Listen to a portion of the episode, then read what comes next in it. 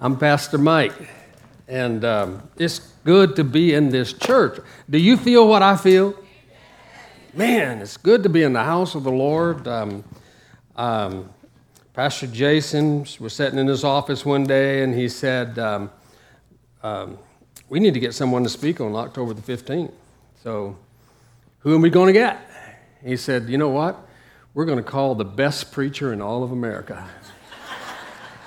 So he called him up, and he turned him down. He looked at Veronica, Pastor Veronica, you got anybody? He said, hey, let's get the best-looking pastor in America. He called him up and turned him down. So they thought, they thought, we'll just get a funny preacher. Called him up, turned him down. I'm in my office one day working, screwing a light bulb in, and my assistant, I'm on a ladder, and she says, hey, there's this um, Pastor Jason Hanash. He uh, wants to know if you will speak for him on October the fifteenth. I said, well, I guess so. I've turned him down three times. It could be the Lord. It could be the Lord. I've been friends with these guys for a long, long time. I love them so much. You love your pastors? Let's give them a good God bless you hand clap. Thank you, guys. Thank you for all the sacrifice, all the things that you do. Nobody knows what goes on behind the scenes is what pastors do, but there's we thank you. Thank you, thank you, thank you from the bottom of our hearts. And thank you for this great church, and um, uh, we love you for it. So um, did any of you grow up broke? I mean, broke. I grew up broke. Uh, we were, we weren't poor. We were po. We couldn't even afford the whole word broke. I mean, I mean, uh, we lived in a house, and the tooth fairy left the I O U's my entire life. I mean, uh, it was just we were, and we weren't that smart either. Um, Teacher at school asked me one day, he said, hey, Mike, use a pronoun in a sentence. I said, sure, teach. Emmett Smith, he used to be a rookie, but he's a pro now.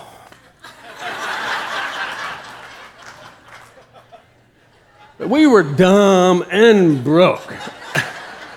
I mean, we were so broke, we'd go down to K F C and lick everybody else's fingers. Broke. That's broke. I got to looking around. My daddy had eight kids, and I got thinking, I'm not going to be broke when I get old. And you having eight kids, that's a lot of money. Uh, and I just, it just, it just got to, got got into my thinking. I'm not going to be broke. And I went to college, and I said, I'm not going to be broke. I'm not going to be broke. I'm going to make some money. Went in, and got into business school, and I'm, I'm going to go make some money. And uh, then I got saved, and I got saved. Um, that's cool. I can be saved and be rich. And so one day a guy came along and he says, God wants you to preach. I said, get thee behind me, Satan. The only preachers I know are broke, and I'm not going to be broke. I mean, it was, I was possessed with it, and But I started reading the Bible. Really what turned my life around was reading the Bible, and I would read scriptures like in Deuteronomy. God enjoys blessing his children so that he can show them off to other people. And I, I started, my psychic, because I came from a broke mentality, a broken down mentality, poor mentality, and, and ignorant mentality. And I started reading the Bible, and I started reading verses that just transformed my life. Genesis eight twenty-two, it says, as long as the earth remains, seed time and harvest, cold and heat, and summer and winter, day and night shall never cease. And so I was uh, in a service one day, and a missionary came along, and and and this had never happened to me before. Um, I felt like God spoke to me. This missionary was needing fifty dollars a month pledge for a whole year to go back to his place in his country.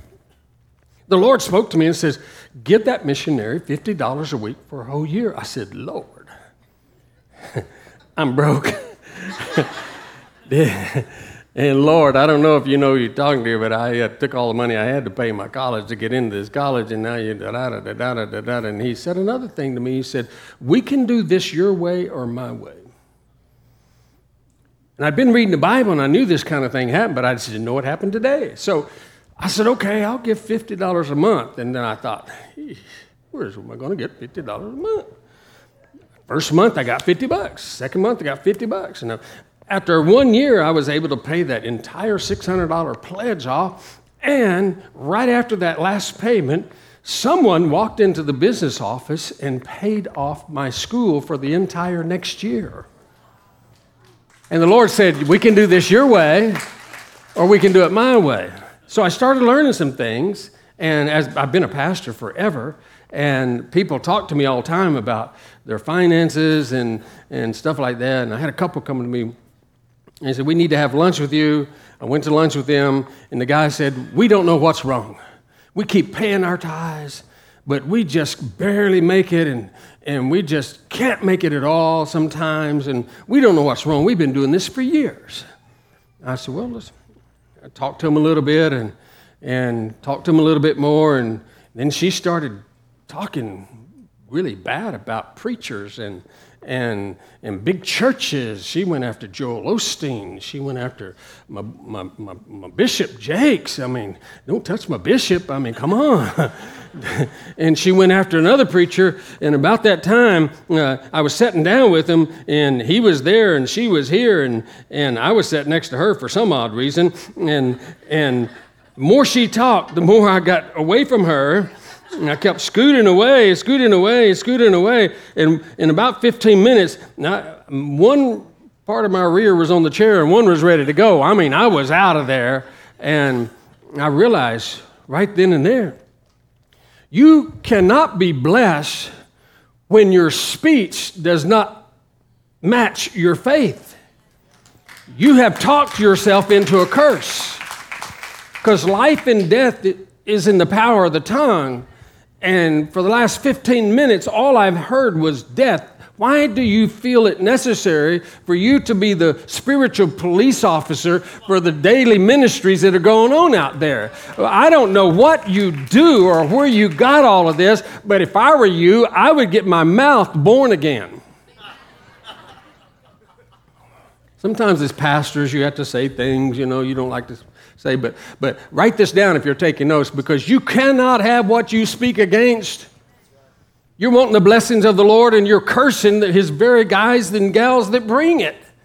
I mean, if you want divine healing, you can't walk around saying, "Well, I don't know if God heals everybody today, you know, I don't know, uh, you know, I don't know." If you want to speak against salvation, your second home is going to be hell. I mean, come on. If you want to speak against things, just, you're going to, if you want to speak against uh, all men are dogs, we're going to look up one day and you're going to be married to a dog. You spoke it out. We didn't. Come on, come on, come on, come on, come on. Ladies, if I were you and if you were single, I would say, "All men are wonderful."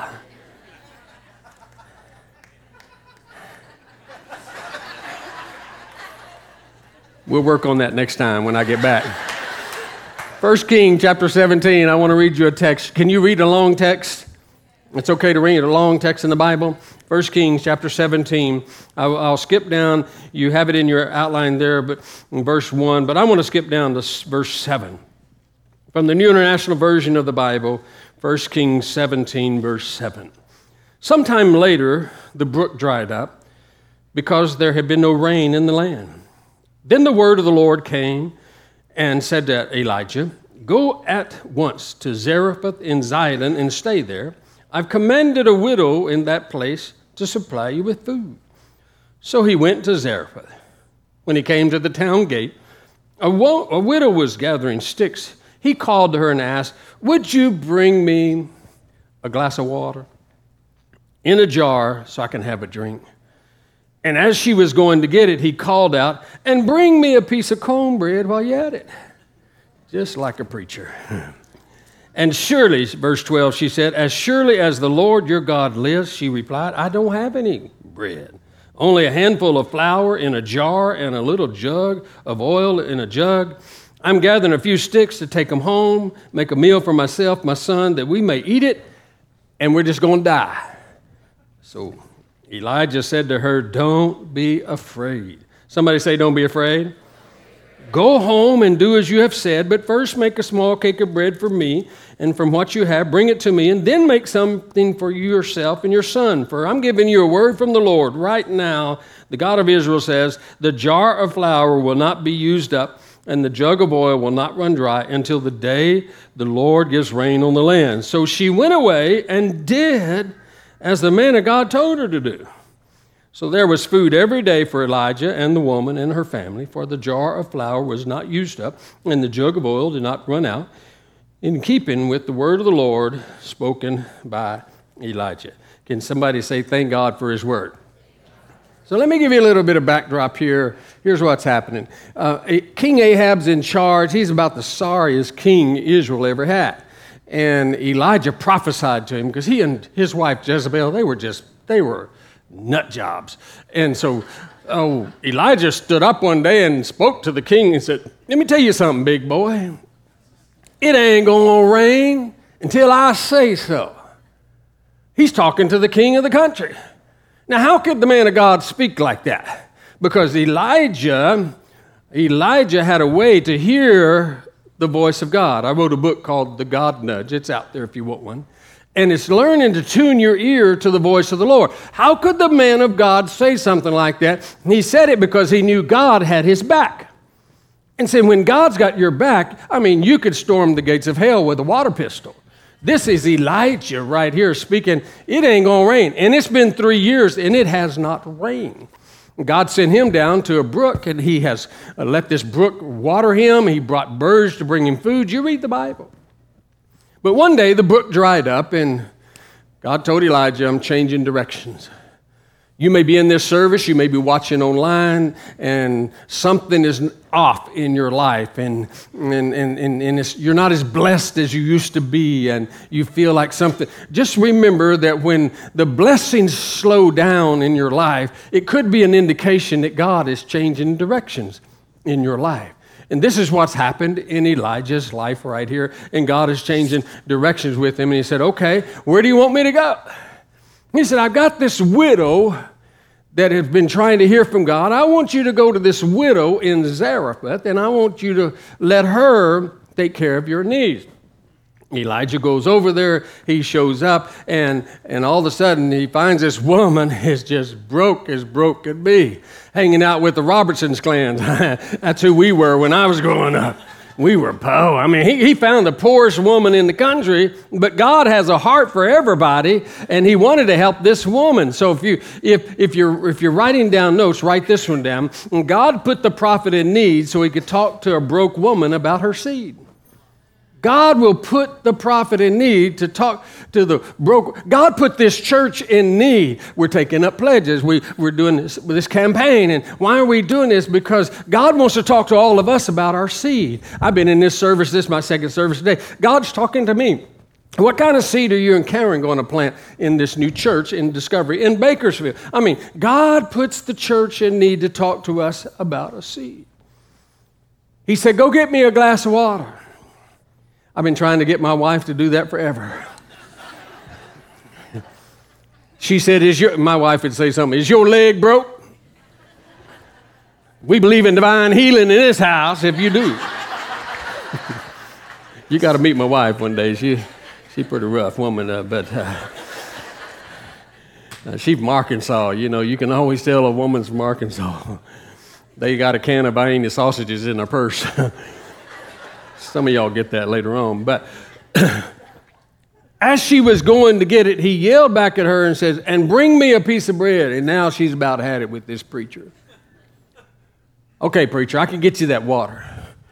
But all I got left is enough bread to feed me and my boy, and we're about to die.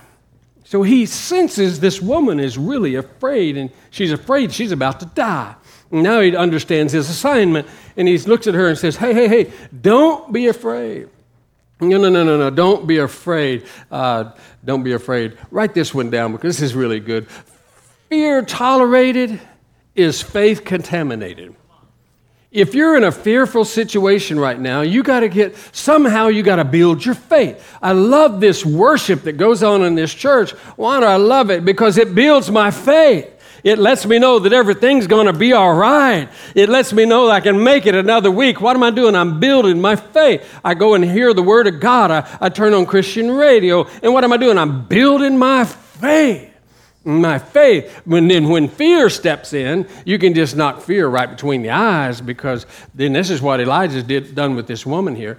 And he said, woman, we got to deal with the fear first. Get fear out of here. God is not a God of fear. God is a God of love, and we're just going to have faith. So let me give you three things. The title of the message today is How to Be Blessed in a Mess. And here's three things. If you want to be blessed in a mess, number one, be willing to do it God's way. Be willing to do it God's way. This is God's word right here. I read this thing from cover to cover. I'm like that boy down in the South. He said, I believes it from cover to cover, even the maps in the back. I don't know, but uh, I believe it from cover to cover. And because, but it's just Rhema. Rhema, I mean, it's just Logos. Logos is the written word of God. But when you're reading along there and a word shoots off to you, it's called the Rhema of God. It's the word of God activated. It's the Logos activated. A Rhema shoots off, and you'll just, I mean, God will change your life if you can get in this word. It will revolutionize you like none other. But you have to, once you read it, you say, okay, I got to be willing to do it God's way. How do I know what God's way? I know his word. I know what his way is. Let me share this one verse to you. Isaiah fifty-five. Look at this verse. It's in the King James Version. As the word, the word of the Lord, so shall my word be that goes forth out of my mouth. It will not return unto me void. Everybody say void. But it shall accomplish that which I please. Look at the rest of it. And it shall prosper in the thing where I, whereto I sent it. Can you go back one slide there? My word that goes out of, go forth, out of my mouth, it'll not return to me void. I asked the Lord one day, I said, Lord, you said that your word will not return void, right? But sometimes it returns to me void. He said, that's because you don't believe my word like I believe my word. Woo. It's like your children. You tell your children, hey, baby, time to go to bed, time to go to bed. Y'all go upstairs, y'all go to bed. They go up there, and about two minutes later, you hear like they're fighting or something up there. So you you yell up there, hey, kids, go to bed. They calm down a little bit, and two minutes later, what's going on? Bunch of noise. Finally, you get tired of it, and you go over to the stairs, and you know how you do it. You make sure they know you're coming up them stairs. By the time you get up top of them stairs, there is no noise to be heard anywhere. You can stand there for five minutes, and if you hear one peep, all you got to do is do one more thump. And what, what just happened there? What just happened? Are your kids rebellious? No, they're your seed. They came from you. They're godly kids. And, and we're, we're, we're speaking in faith now. They're godly kids. They're going they're gonna be turned out to be angels and all the good stuff. And, and uh, but they did not believe your word like you believed your word. And when there was a little pressure put on the situation, they started understanding, oh, I got to believe his word like he believes his word, or she believes her word. And sometimes God will allow pressure to come toward us, and it's just the fact that God is trying to get you to believe his word like he believes his word. Number two, be willing to obey. The guy who built the largest church in the world, Paul Yongi Cho, Seoul, Korea, he was asked by W A Criswell, the pastor of the largest Baptist church in the world, one time, and what's the success of grow, grow, building the biggest church in the world? He said, it's very simple. I pray and I obey. Criswell said, I need a little bit more than that. He said, there's nothing more. He said, I pray, I hear from God, and I obey. Ladies and gentlemen, We have to be willing to obey when God speaks to us. Um, there, there will be a time this year that you're not able to hear from God. There'll be a time in your life you're not able to hear from God. You need to get with your prayer buddies. You need to go see your pastor. You need to see your, your small group leader, whatever. And you need to say, I'm not hearing from God. Could you pray that I hear from God? I, when I went to college, I wasn't hearing from God. I was just going to get me an economics degree. And all of a sudden, a fellow came up to me and said, God spoke to me and said, you're supposed to be a pastor. And I said, get behind me, Satan. I am not hearing this. I'm not going to be that. My mama told me that when I was growing up, and mama's crazy too. No preacher for me. And after about six weeks, I started realizing maybe God, but God was using someone else to get me off of my dead center. And God will use the church sometimes to get you off. God will use this program to get you off dead center or where you are in a lot of areas of your life. So write this one down. We must allow God's word to become the architect of our lives. Someone asked me the other day, who do you think you are? I said, how much time you got? In the beginning, God created the heavens and the earth, and the earth was without form, without void. And God said, one day, let's throw some light up there. God said, let's throw some darkness over there. Let's put some stars over there. Let's put some vegetation, put some fishy over there. On the seventh day, he created Mike. I'm made in his image. How much more time you got? He said, I'll be the head and not the tail. I'll be out front and not like it behind. I am somebody. Everybody hold your thumb up like this. Look at your thumb like this. Everybody say, I'm thumbody. I'm thumbody. Nobody's got that print you got on that thumb. I'm th- somebody say, I'm thumbody. And the second thing is, write this one down. God said, speak to your mountain. Speak to your mountain, not study your mountain. Come on. We preachers are probably at fault for that one. We, we taught you so well. We've overtaught you sometime. All right, here's four ways to go around your mountain. Or here's two ways to go right in the middle of it. Here's five ways to jump over your mountain. No, Mark eleven, twenty-two, twenty-three, twenty-four says, speak to that mountain. Somebody say, speak to your mountain. Speak to that mountain. And here's another problem. A lot of people want God to come speak to the mountain. It's not his mountain, it's your mountain. You got to speak to your mountain. I've been told three times that I have cancer. Uh, it's years ago. And the first guy told me you have cancer, and the first thing words out of my mouth, I said, Doc, I don't do cancer. Another woman looking at my skin one day, and she said, oh, we got one right back here. I'm sure it's cancer. I said, uh, uh, hey, hey, Doc, we don't do cancer in my house. She said, well, you got cancer. Three, and I'm cancer-free today. Never had cancer. They just, I mean, they're just practicing on you.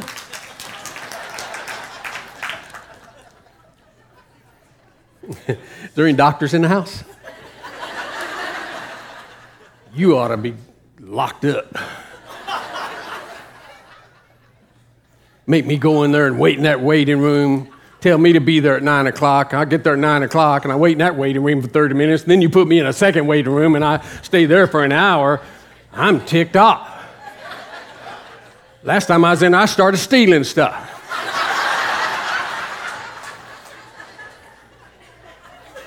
You ought to be locked up. Number three, be willing to give something of value away. Luke six thirty-eight, you all know that verse. Be willing to give something of value away. Luke six thirty-eight, give it and it, and it. Somebody say it. Somebody say it. Somebody say it. So if I give, it shall be given back. Give and it shall be given to you. So I go first, I give something, and what is your it?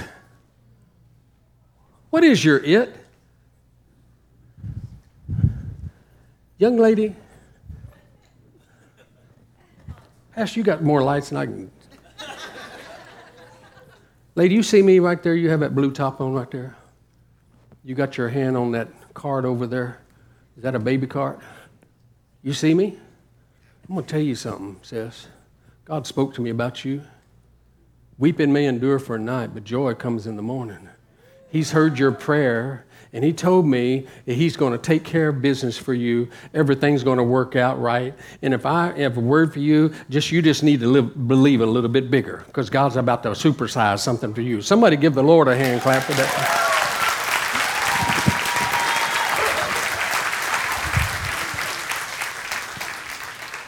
I apologize. I what is your it?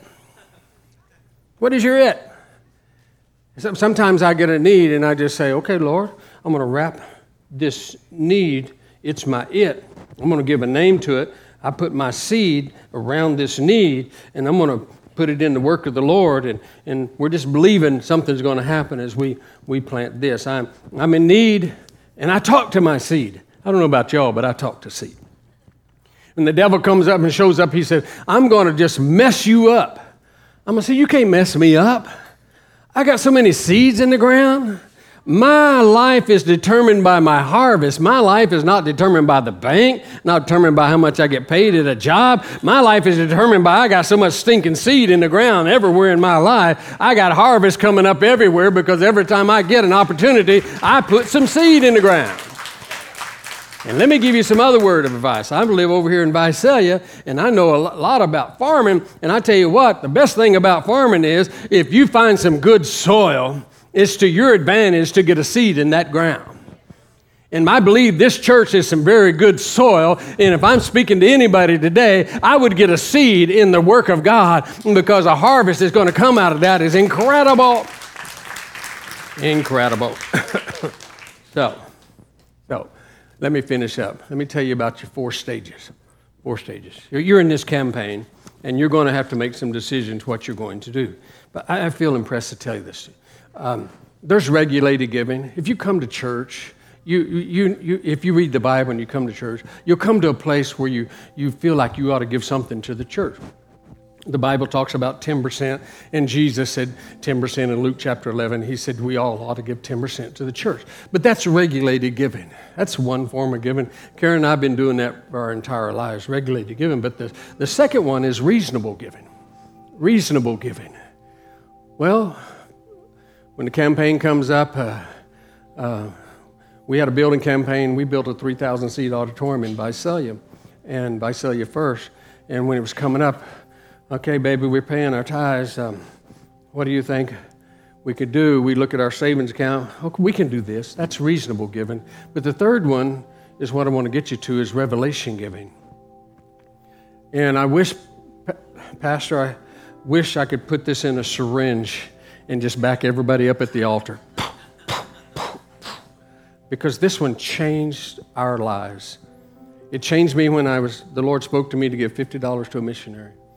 And and I'm, I don't know if I should say this, but I'm going to say it anyway. And I, I don't want anybody to think that anything other than what it is. We had a two-year campaign going on in our church, and Karen and I got together, and the Lord spoke to us. He said, I want you to give one hundred thousand dollars to this campaign. Is there anybody else up there? And that can't be you, is it, Jesus? When you hear crazy things like that, boy, you just have to sleep on that thing, chew on that thing. It wouldn't go away. I want you to give one hundred thousand dollars. I don't know. But one day, in obedience for a two-year campaign, we wrote down here, we don't make a lot of money, but we felt like we heard it from the Lord. So give one hundred thousand dollars. Like that fifty dollars thing, I didn't know how we were going to do it. So put it in there. Boom. There it goes. We did it. And guess what happened? People start asking me to do things. People start asking me to do this. These people ask me to, somebody hired me to do that. Someone hired me to do that and hired me to do that. Pastor Jason, in, that, in one year, I had one hundred thousand dollars. And I didn't have the one hundred thousand dollars. But I heard a voice. So when I, when whatever you're doing in this campaign, unstoppable, I would like for you to move to that phase. And I'm not telling you one hundred thousand dollars. God may speak to you five thousand dollars. That may be a big thing for you. It was a big thing for me.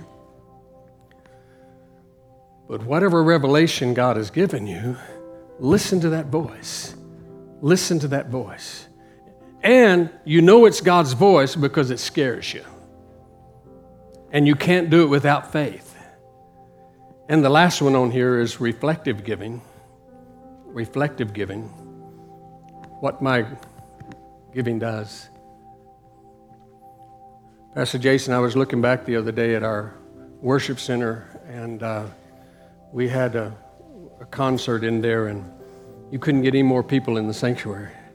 Young people were getting saved left and right. The bigger facility we got, the more people we got saved. It gave us more opportunity. We we brought King and Country in the other day, and I don't know if you've ever seen those crazy guys, but they took the lid off that place, and people came from everywhere. When you get when you go bigger, more people are going to come towards you. And now I look back, and I'm no longer the pastor. We stepped down and transitioned out, and got a great pastor now. And and but I drive by, and I just think, reflectively, we did that. We and a group of people got together and told the devil, enough is enough. We hate the fact that you got a bigger youth group than we do. So we're going to do something about it. So, if you're here today, is there anybody here that you lost your job, you're out of a job? It just could you raise your hand? Uh, you're here, you lost your job, or you're out of a job. Pastor, I can't see. Can you see? Can you can you come here? Do you mind coming here? Just crawl over these seats. Or just no, come. Th- I'll go that way.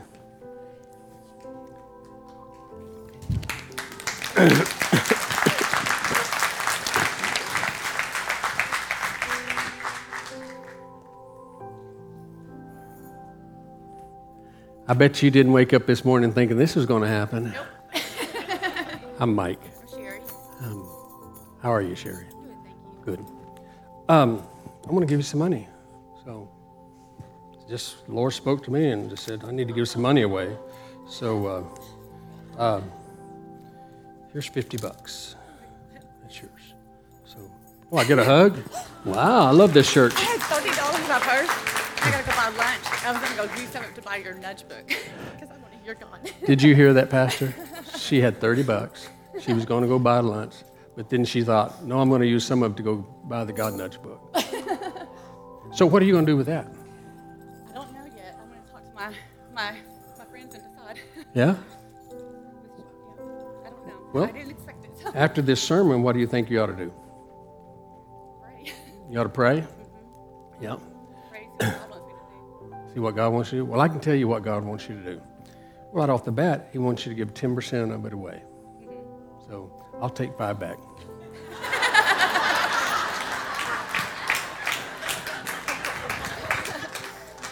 And because you did that, here's fifty more. Now, what are you going to do with that? I'm going to give you back ten percent. ten percent. So here's one hundred. Enjoy your day. God bless you. Oh, thank you. And go get a free God Nuts book. Tell them it's free on me. Free on me. That's the way God works. You obey the ten percent. He says, here's more. And then she said, well, I'll give more. And she gets, I mean, folks, I'm not making this stuff up.